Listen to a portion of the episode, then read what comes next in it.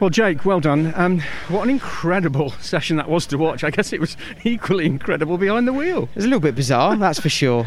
Um, but nice to have, uh, you know, nice to have an interesting session. Um, to be honest, the car's been feeling fantastic since FP2. Uh, we wasn't sure, obviously, if it would transfer over to over to the wet, but um, it, it, did, obviously. And um, you know, the car was was on rails. To be honest, I'm, I'm gutted. I didn't get my second go on a, on another set of. Uh, front tyres because, uh, well, actually, my, my, half teammate Bobby cut me up coming out the pit lane and ended up going through the gravel at turn one and popping them off the rim. So, um, big shame. But I didn't get another go at it because I think I could have got pole on merit almost. Um, but nevertheless, it was still a a solid result. And obviously, at the minute, officially P4, but there's there's a possibility we may be moving up. Yeah, which would be interesting, wasn't it? Second row, particularly with the speed that you found in the car. Yeah. Um, and it looks well balanced, and you have you've got a calmness about you, Jake. oh, stay cool, calm, and collected. You know that's the way. But um, no, you know I'm, I'm feeling great, and to be honest, the, the car's behaving a lot better than I thought it might.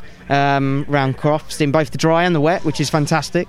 Um, it's, it's, normally you have one or the other, you know, not both. That the car was fantastic in both conditions. So um, yeah, I'm really looking forward to it, and I'm glad that obviously I keep my top 10 record in qualifying all year, which is another big uh, big tick for me. So that's great so yeah, we're just going to do everything we can. To be honest, the car's in a good place, so we're not going to tinker with it too much. Just decide which way we go. Obviously, depends on weather. Yeah, there's a, a lot of um, uh, track limits uh, being flagged up and times being lost, and it seemed to all be happening out of the, the Jim Clark S's, where, where everybody was drifting wide. Is that was there standing water there that's making it really difficult?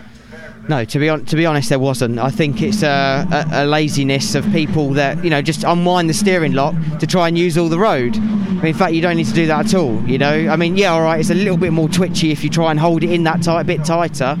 But honestly, if the car's well set up, it doesn't it doesn't need that. You know, um, obviously, I'm not complaining because I've, I've gained a couple out of that. Um, but at the same time, um, it is, to be honest, just a, a, bit of a laziness from the, from the driver's side. You know, it's easy enough to keep it on the circuit. Yeah.